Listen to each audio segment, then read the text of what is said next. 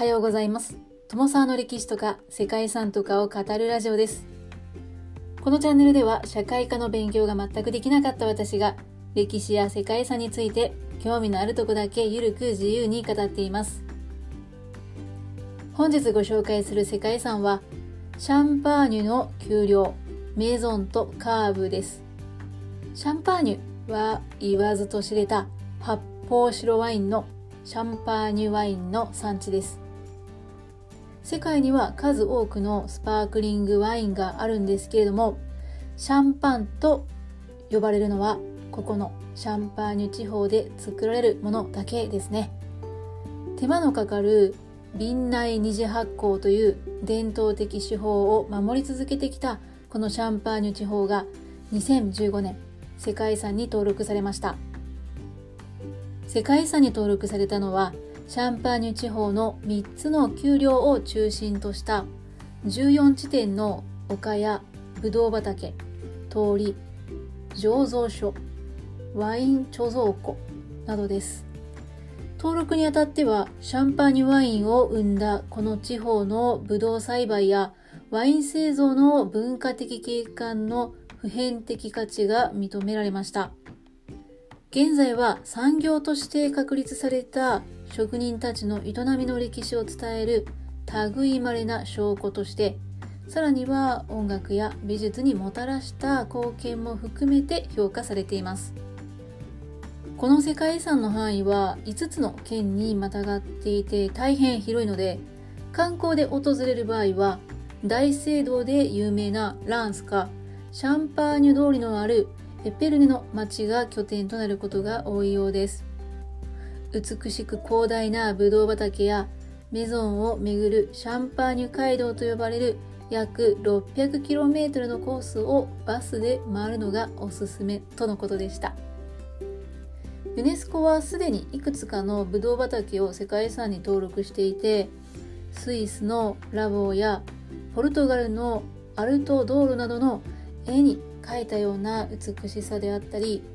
ポルトガルアゾレス諸島のピコ島の並外れた美しさ。そして歴史的な特色を持つハンガリーの都会地方などを評価してきました。ですがシャンパーニュの丘陵メゾンとカーブはこうした景観とは少々違った形でその顕著な価値を体現しています。ということで本日は観光地としても人気のシャンパーニュの世界遺産をご紹介したいと思います。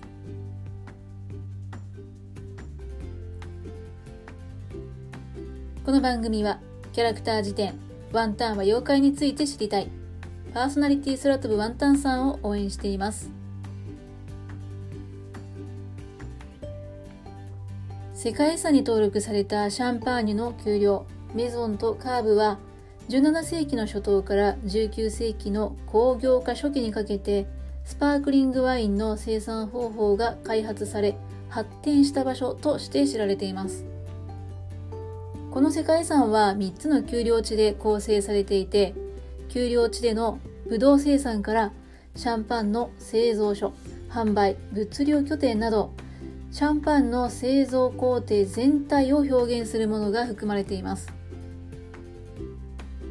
メゾンはフランス語で一般的に家を意味して使用されますが、シャンパーニュではシャンパン製造業者の意味もあるそうです。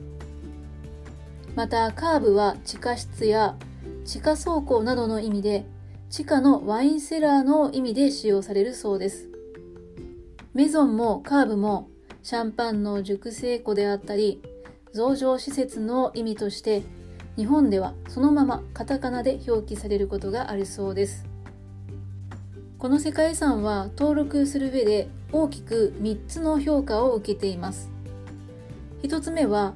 何世代にもわたって築き上げられた優れたノウハウや模範的な同業者組織農業製品保護に向けた取り組みそして長年にわたる異文化観光流の発展と社会革新の成果であるということです。2つ目は数世紀にわたって築き上げられたブドウ栽培やワイン醸造の営みです。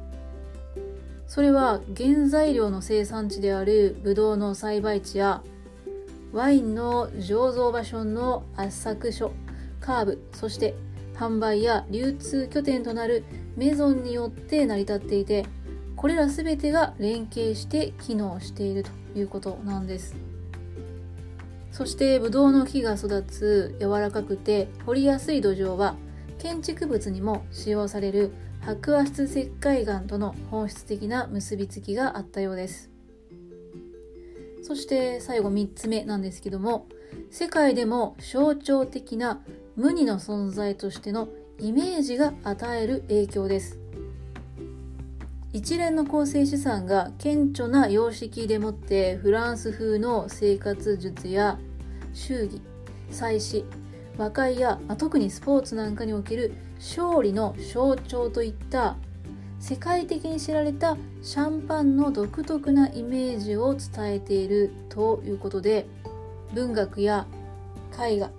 カリカチュアポスター音楽映画写真そして日本でも漫画ですね漫画さえもがこのワインのイメージの影響を受けたり普遍性というのを立証しているということなんですね。フランスではボルドーのワインの産地であったりブルゴーニュワインの産地も世界遺産リストに登録されているんですけれどもこの3つ目が適用されているのはこのシャンパーニュの世界遺産だけです。まあ、それほどですねシャンパーニュワインのイメージというのが世界的に強く認識されているっていうことでもあるのかもしれません。シャンパンという飲み物がフランスを中心とした歴史と文化の中で与えてきた影響の大きさというのをね伺えるといったところではないでしょうかシャンパーニュのワイン産地が世界的に見ても価値のあるものであることが認められたこの世界遺産の登録はシャンパーニュ地方だけではなくフランス全土にとっても歴史的な瞬間となりました。シャンパーニュで見られるのはごく普通の伝統的なブドウ畑の景観ではなく他とは一線を画すものがありそれはこの場所の歴史が作り上げたものです。ここで18世紀の末発泡酒ワインという独自の製法を開発して唯一そのような技術を持つ地方だけが作ることのできるシャンパーニュが誕生しました。そして現在シャンパーニュワインは世界に知られるワインであり喜びや祝い事のシンボルのような飲み物となりました。文化的な景観として登録された歴史豊かな丘陵地帯のブドウ畑はシャンパーニュのブドウ栽培地にしかない特徴として白亜質石灰土層が数多く見られます。そして生産地の特徴としては村落の配置と構成。土地占有が壇上にきちんと区画されてきたこと。そして探索栽培といった特色が見られます。そこまでに至るシャンパーニュでのワインの歴史を遡ってみると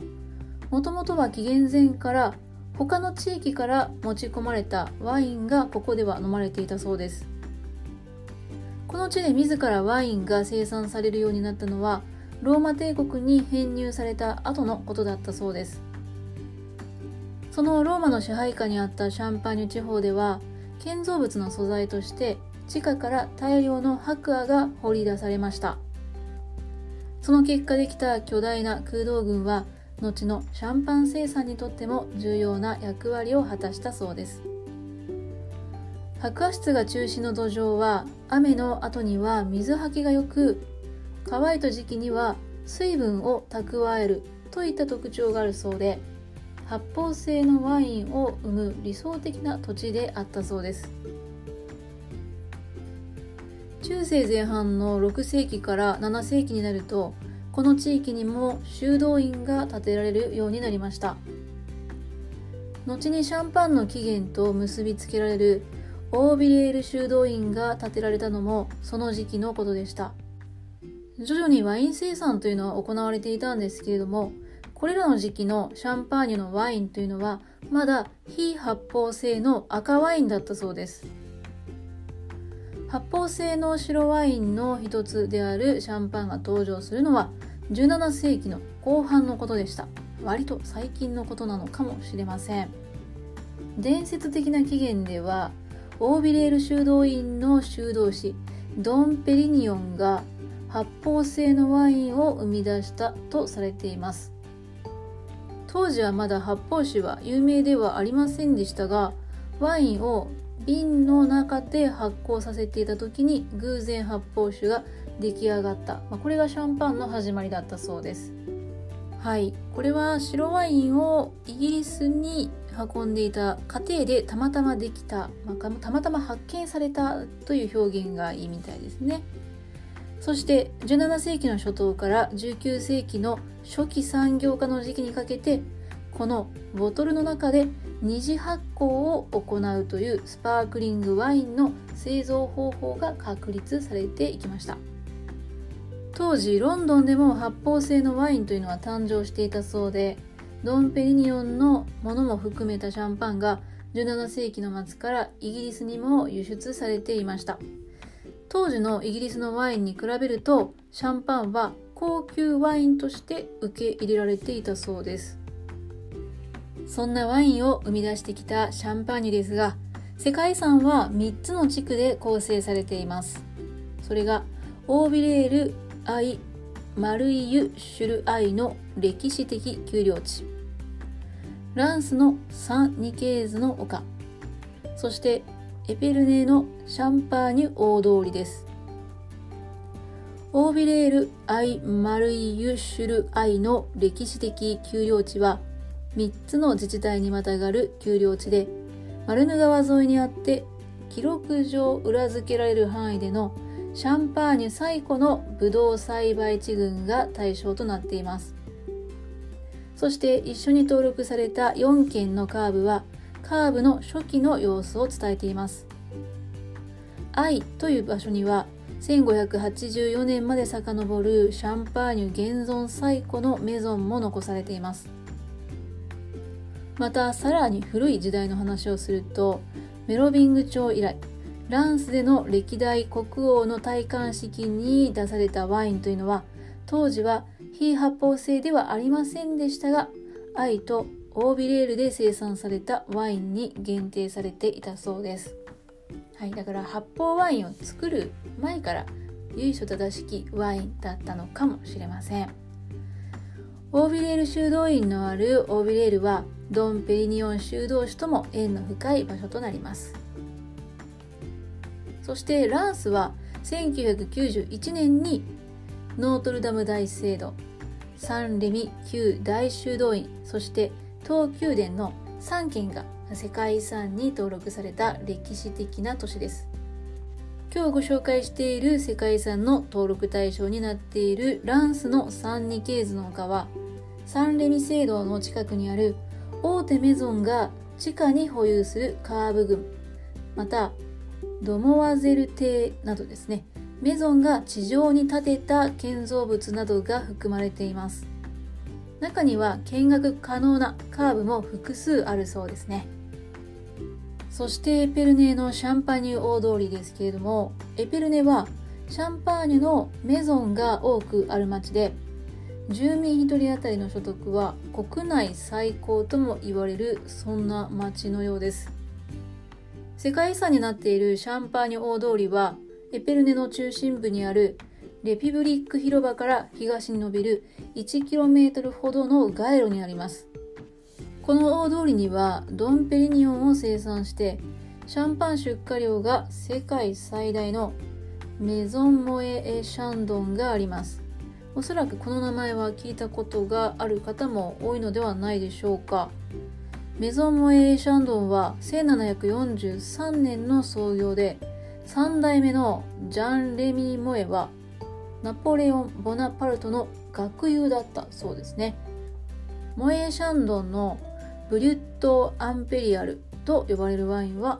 その後も続いたナポレオンとの交流にちなむものだったそうですね。またジャン・レミーはドン・ペニオン修道士とゆかりがあった。オービレール修道院を買い取った人物でもあり以降ドン・ペリニオンの名前はモエ・シャンドンが要する最高級ブランド名となっていきました。モエ・シャンドンが高級シャンパンであるというゆえんがよくわかりますね。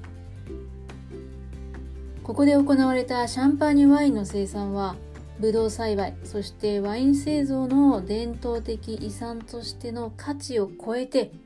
シャンパーニュの歴史を大きく変えた卓越したワイン作りを中心とする地域的社会的組織全体の重要性を今も維持しています。そしてそれは生きた遺産として歴史がこれからも書き綴られていくというものなんですね。そんなシャンパーニュの給料そしてメゾンとカーブは土壌や気候景観慣習そしてノウハウなどシャンパーニュでしか見られない独特の特徴の全てが文化遺産として認められました。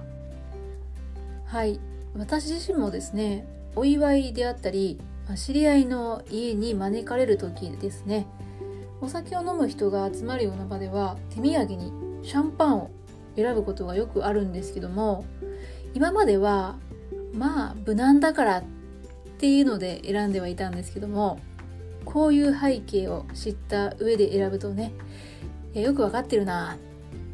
っていうまあこれは何でしょう自己満足なのかもしれませんけども、えー、自分の心の満足度も高まりそうだななんていうふうに思いました。ということで本日は長くなりましたがここまでお聴きいただきましてありがとうございます